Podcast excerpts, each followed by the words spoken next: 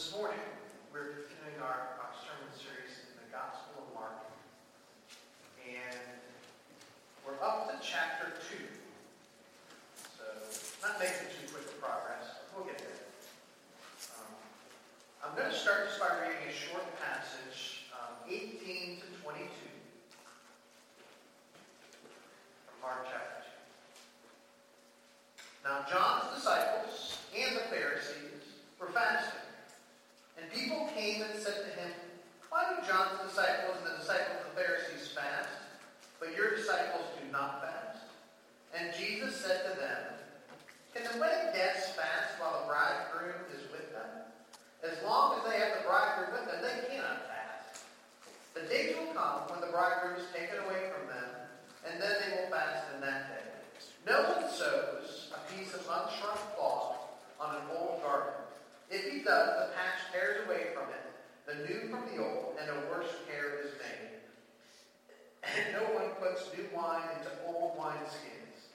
If he does, the wine will burst the skins, and the new wine is destroyed, and so are the skins. But the new wine is for fresh wineskins. So this is God's word for us this day. Um, talk about a time of change.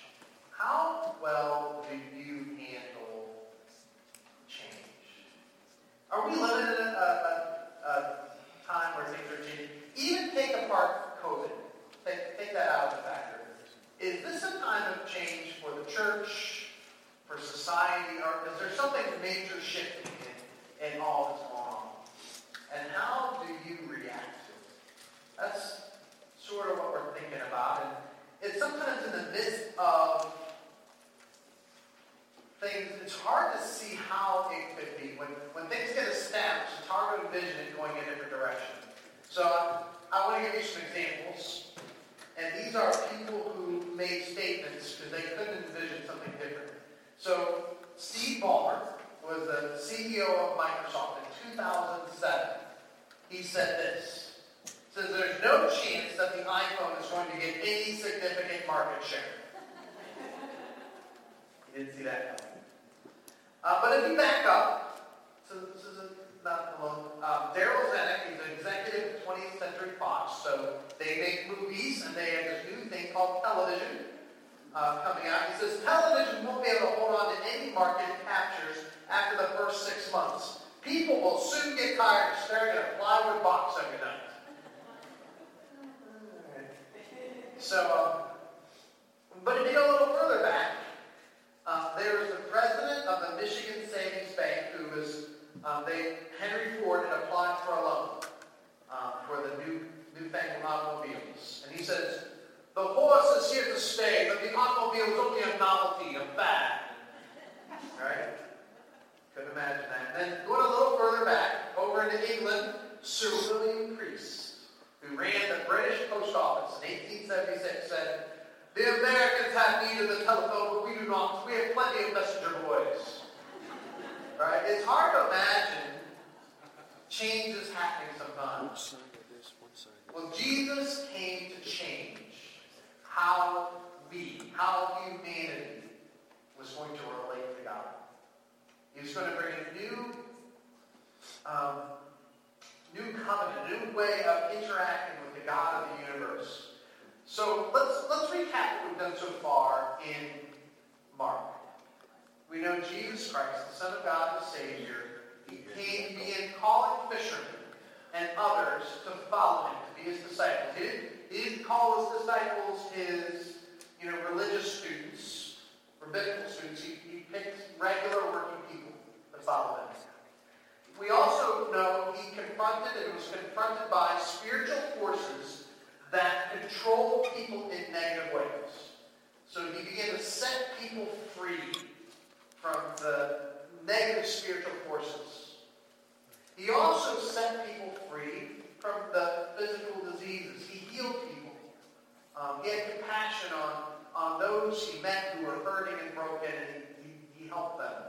And while he did all this, Jesus proclaimed the good news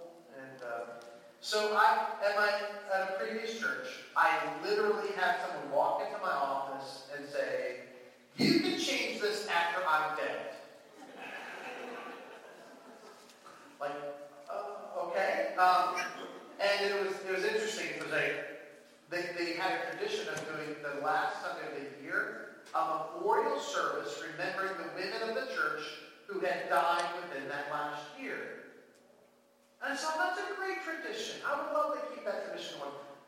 We, we should include the men though too, right? You know? No, just the women. It was a women's guild event. And so we were only going to remember the women, not the men. And thankfully there was a, a, a, a wise leader within the church that advised me not to make this a battle and so we eventually slowly convinced them to. So within a few years, they did both men and women. But anyways, that's, that's a side. But but you can change this when I'm dead. Um, the religious leaders of Jesus' day had struggled with the changes that he was going to bring. And, and the, the illustration that we have, Jesus talked about putting new wine into old wineskins. Um, what happens with new wine? New wine, the grape juice basically, it ferments. And so if you put it in a wine skin, that'd be just a, a skin of a pig is what they used. Um, it, as the fermentation process happened, carbon dioxide would be released, and so it would stretch the skin. And if it was a new wine skin, that was fine. It worked, worked just well. Um, but if you put that same new wine into uh, you know, tried to reuse an old wine skin, it wasn't able to stretch, and so it burst it apart. Uh, Jesus then made the same point with a different metaphor, but the same idea. You don't sew a new patch onto an old garment. A new patch will stretch, it will tear the old garment. What Jesus was going to do was not going to fit into the old patterns and traditions that the religious leaders of his time had, had set up. He was bringing a new wine. The kingdom of God was coming onto the earth, a new pattern for God to work in our lives. And the coming of the Savior change for the religious leaders of his time. And so there was going to be conflict. We're going to look at five conflicts that took place between Jesus and the scribes, the Pharisees, the other religious leaders of his day. What's interesting is there was some initial receptivity. If you remember, one of the first things we had is Jesus was invited to teach at a synagogue, equivalent to the church. It'd be like, hey, here's this new new preacher. He's been going, you know, speaking about God in the Sea of Galilee. Let's invite him to speak at synagogue service. So there was some receptivity. They were willing to hear, but, but the um, conflict started to happen. And the first one is one that we talked a lot about last week. And the, the basic conflict was over the authority. Who has the authority to forgive sins?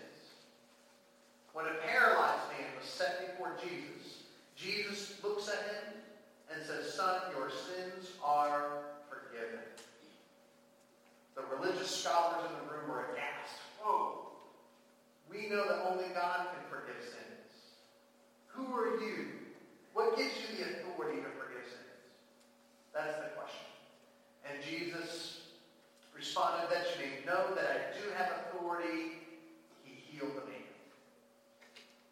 So that was the first one. The second one was over extending God's forgiveness. And so Jesus had called a tax collector, Levi, to be one of his followers. Um, he's also known as Matthew.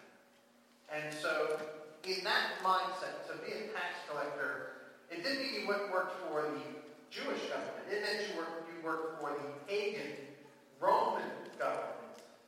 And so to inherently be a tax collector is, is automatically you were a sinner. You were bad. You were doing wrong. And so Jesus had called one of those to be one of his followers. And moreover, he got to know Levi's friends. They had a dinner party at Levi's house. And Jesus was interacting with people who the, the scribes looked at and no, they, they should, you should not be anywhere near them if you're a true man of God.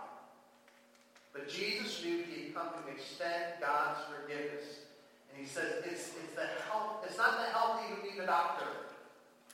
It's the sick that need a doctor. I've not come just for the righteous. I came to bring sinners back to God. The third conflict is over the spiritual disciplines like fasting. And that's the specific passage that we read. You see, the, the Pharisees, they practiced fasting twice a week. And so that was built into their teaching. Um, John the Baptist, who was the forerunner of Jesus, and Jesus was you know, positive about John the Baptist, he taught his disciples to fast twice a week as well. That was how you showed your devotion to God. That's how you practiced your faith. Why wasn't Jesus teaching his disciples to fast, to show their devotion? Why were they just going to celebrations and parties and dinners and drinking? You know, what's, what's going on? And so the, the Pharisees, they, they come ask him. And Jesus answered, he doesn't deny that there's a place for the spiritual discipline of fasting. He says, there will come a time for that, but not now. The bridegroom is here. The celebration time is happening. God is doing something new. It's a time for new wine, not for fasting. And, and then he goes on then to use that, that description, that metaphor. I came to bring new wine that's going to stretch the, the old traditions. The fourth controversy was over keeping the Sabbath so on a particular Sabbath day, Jesus and his disciples were, were traveling, walking about town, and the disciples were hungry. Um, they didn't, um, and, and so as they walked, they were walking by a field, and they were taking some of the grain and and basically um, plucking it up, popping it in their mouth. Simple little, no big deal right? Well, the problem is, is that is harvesting. And that is considered work on the Sabbath.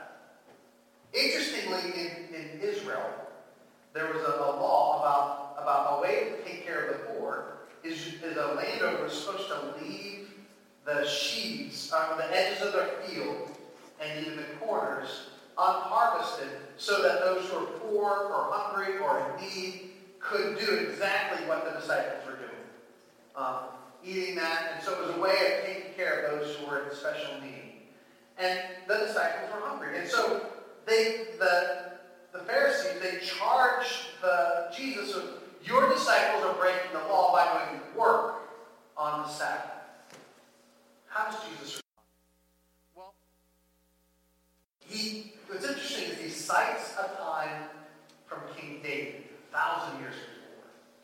when King David, um, his men were hungry. And it was an emergency situation. They were fleeing for their lives. And David let his men eat the bread that was in the temple that was only supposed to be for the priests. In other words, David took the authority to break the rules because his men were in need and were hungry. And so Jesus says, likewise, I, the Son of Man, have, I am Lord of the Sabbath. I can decide what is right or wrong on the Sabbath. There was a justified need in this situation. That was a problem. Start to heat up. You feel it getting more intense? The fifth conflict was another Sabbath issue. And this, the conflict here was over which has priority, the rules or hurting people. And so Jesus comes to the synagogue and they're waiting for him. There was a man in that congregation who had a shriveled hand, a useless hand, maybe for a long period of time. And rather than say, hey, Jesus, there's this guy, can you do something for him? As we've seen him do miracles, they were just watching. They were looking. Because they even considered healing. If you're a healer and you heal on the Sabbath, you're doing work. So they stood ready to accuse him. And Jesus comes there and let me go ahead and just read the whole account. This is another one that I think is worth hearing in the words. Again, he entered the synagogue. A man was there with a withered hand, and they watched Jesus to see whether he would heal him on the Sabbath, so that they might accuse him. And he said to the man with the withered hand, Come here. And he said to them, Is it lawful on the Sabbath to do good or to do harm, to save life or to kill? But they were silent. And he looked around them with anger, grieved at their hardness of heart, and said to the man, Stretch out your hand. He stretched out, and his hand was restored. The Pharisees went out and immediately held counsel with the Herodians against him, how to destroy him.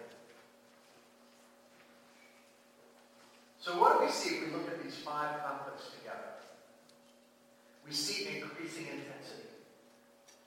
Like the first conflict, they, they were only thinking in their minds that he, when Jesus forgave the sins of the paralytic, they thought, oh, he's speaking blasphemy. They were thinking, they didn't even say it.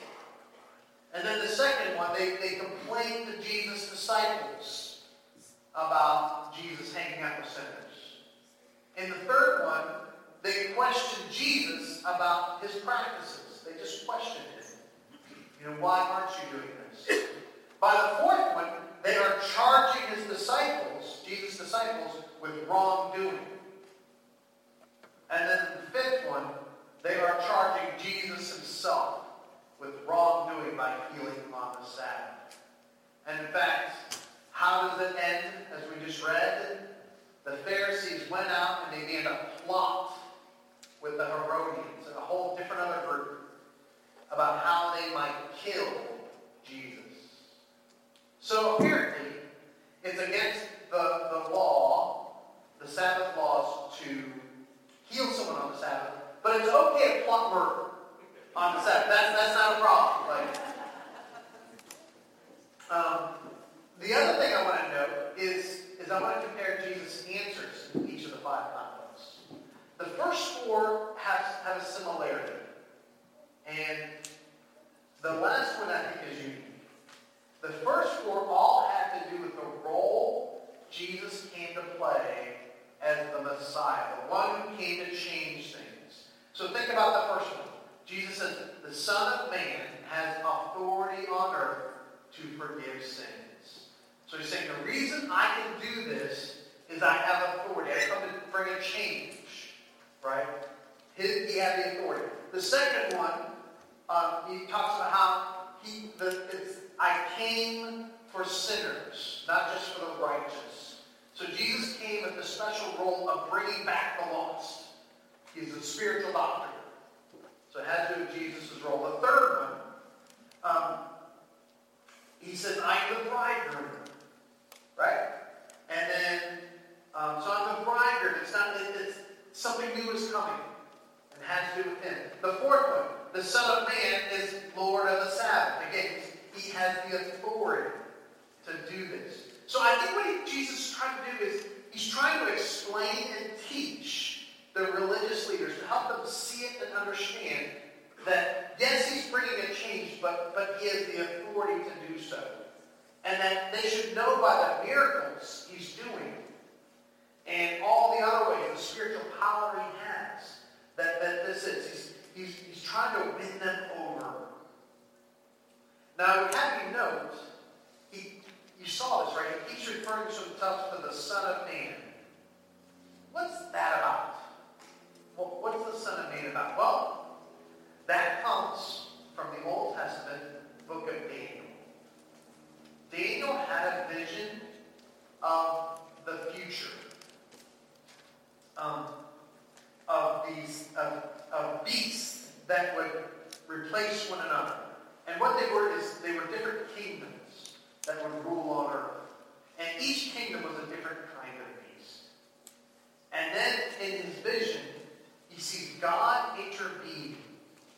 And, and then a change happens. It's not another beast, but God brings his kingdom through the Son of Man, one who's not a beast. So that's the thing. Every kingdom is beast-like. You know, Daniel's talking about the Babylonians, the Greeks, the Persians, um, even possibly the Romans. So in the midst of that, God's going to bring his kingdom and it will be different. So in Daniel 7, let me read this passage.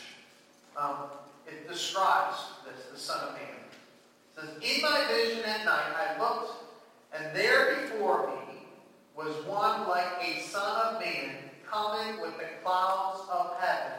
He approached the Ancient of Days and was led into his presence. So let's get these terms.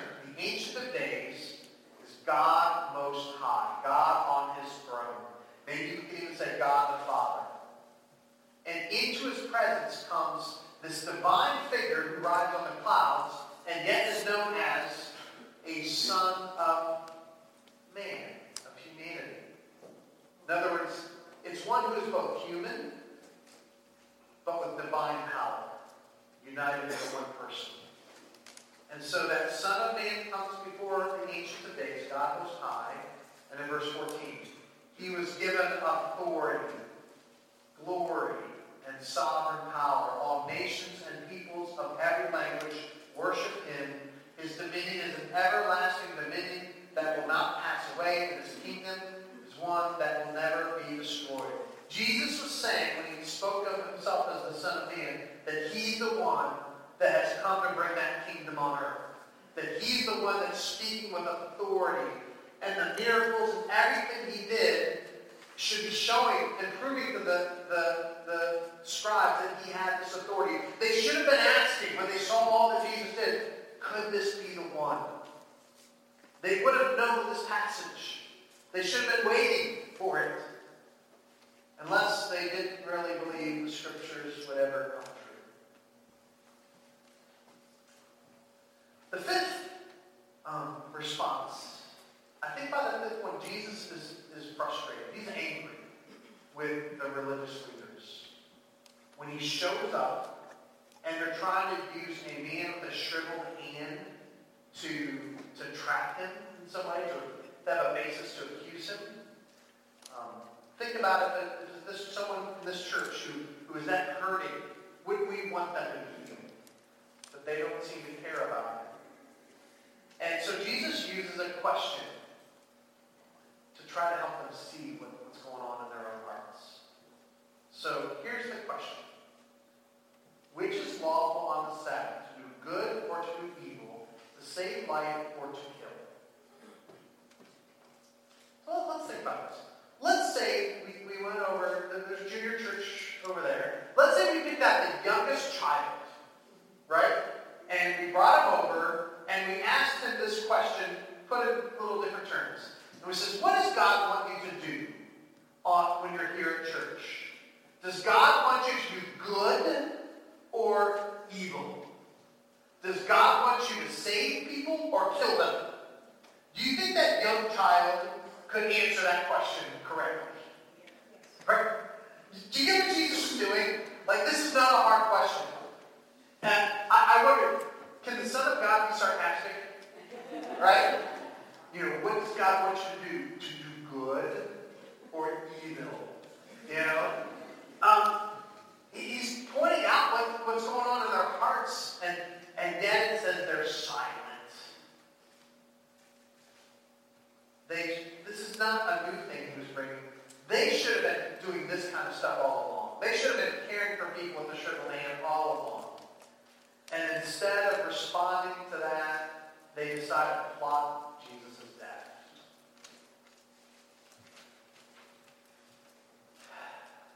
The religious leaders lost sight of their purpose. Their, their mission was to lead people back to God. Instead, they had their rules. The, the laws God had given, but they, they chose how they would be applied. And they applied them in a way that shut people out of God's kingdom. The rules they devised became something that God's law was never meant to be. A burden that people could not carry. And they just kept piling it on, and they did nothing to help people. The Pharisees and teachers of the law set it up so that they would be affirmed and honored. They would have the great seats in the synagogue. And they would get all the attention. But others who wanted to find their way back to God were left out. They, they wanted to perpetuate the system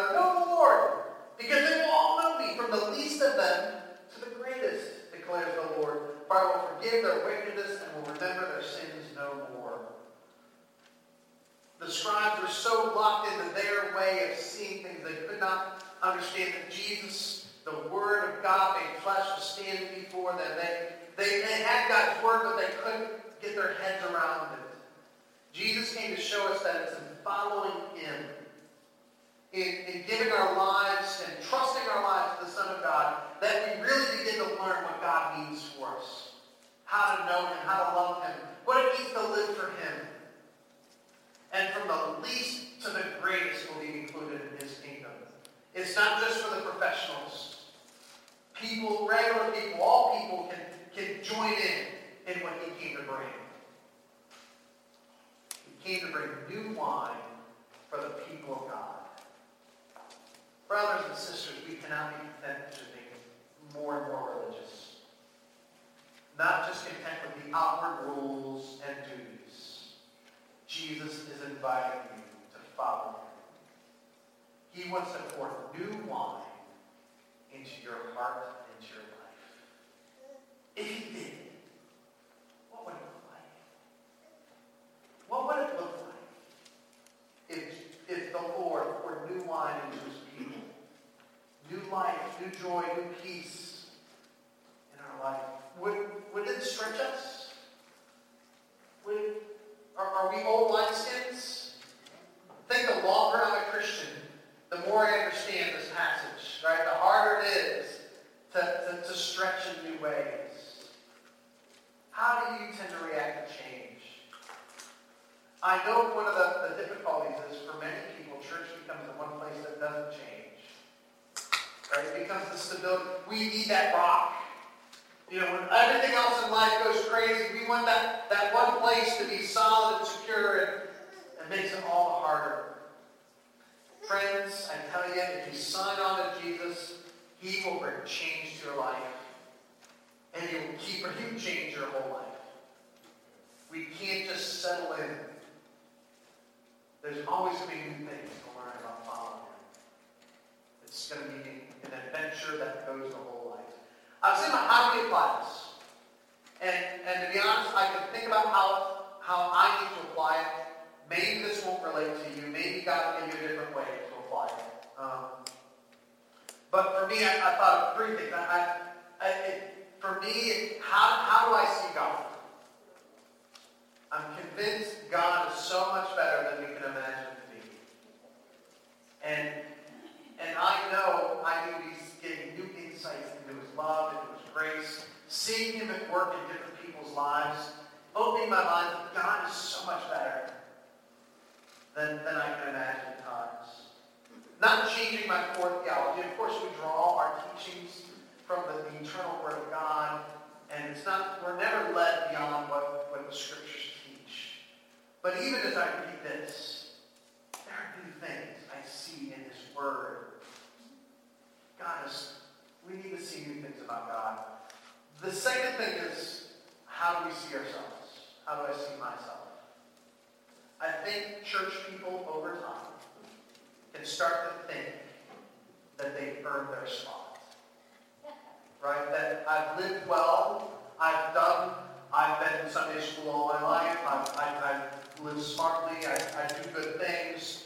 And so we know we're blessed, and we can start to feel that we have earned those blessings.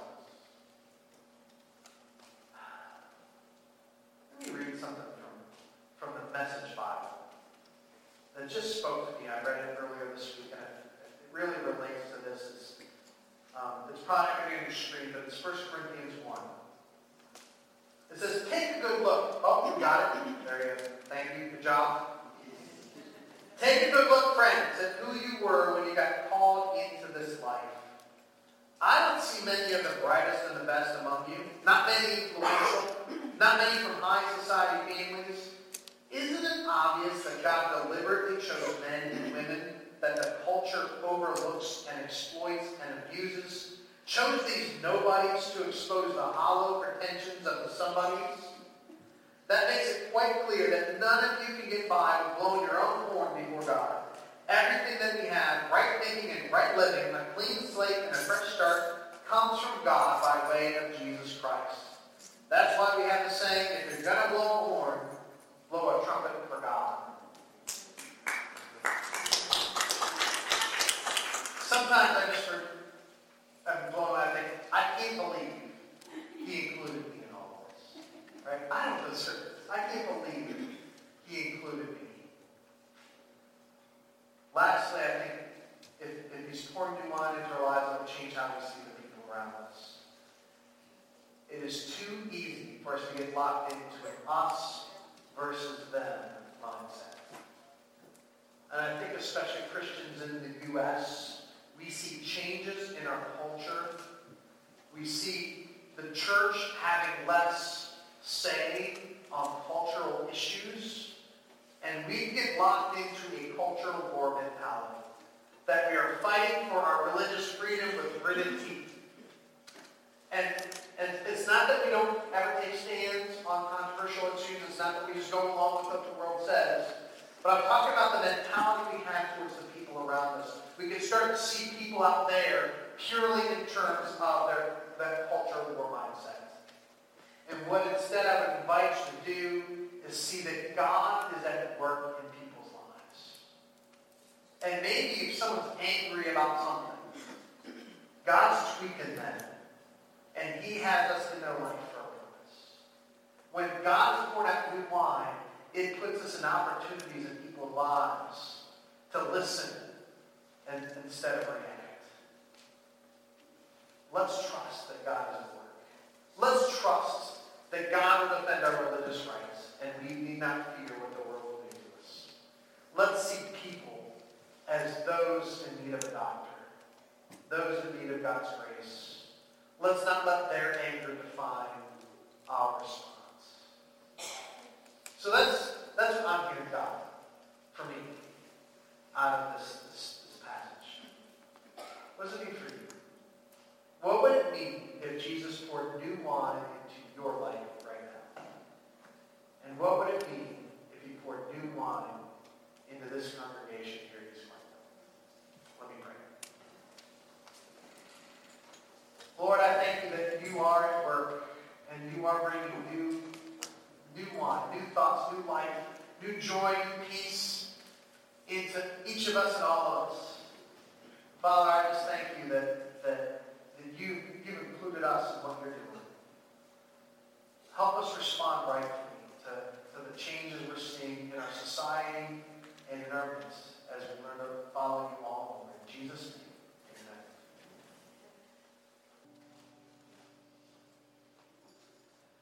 Maybe God spoke something to your heart today, something you need to put into practice. If so, I want you to think about that as we close in the Lord's Prayer. Whatever it is that the Lord is speaking to do, we can trust in Him. Let's trust what our Lord taught us. Let's pray. Our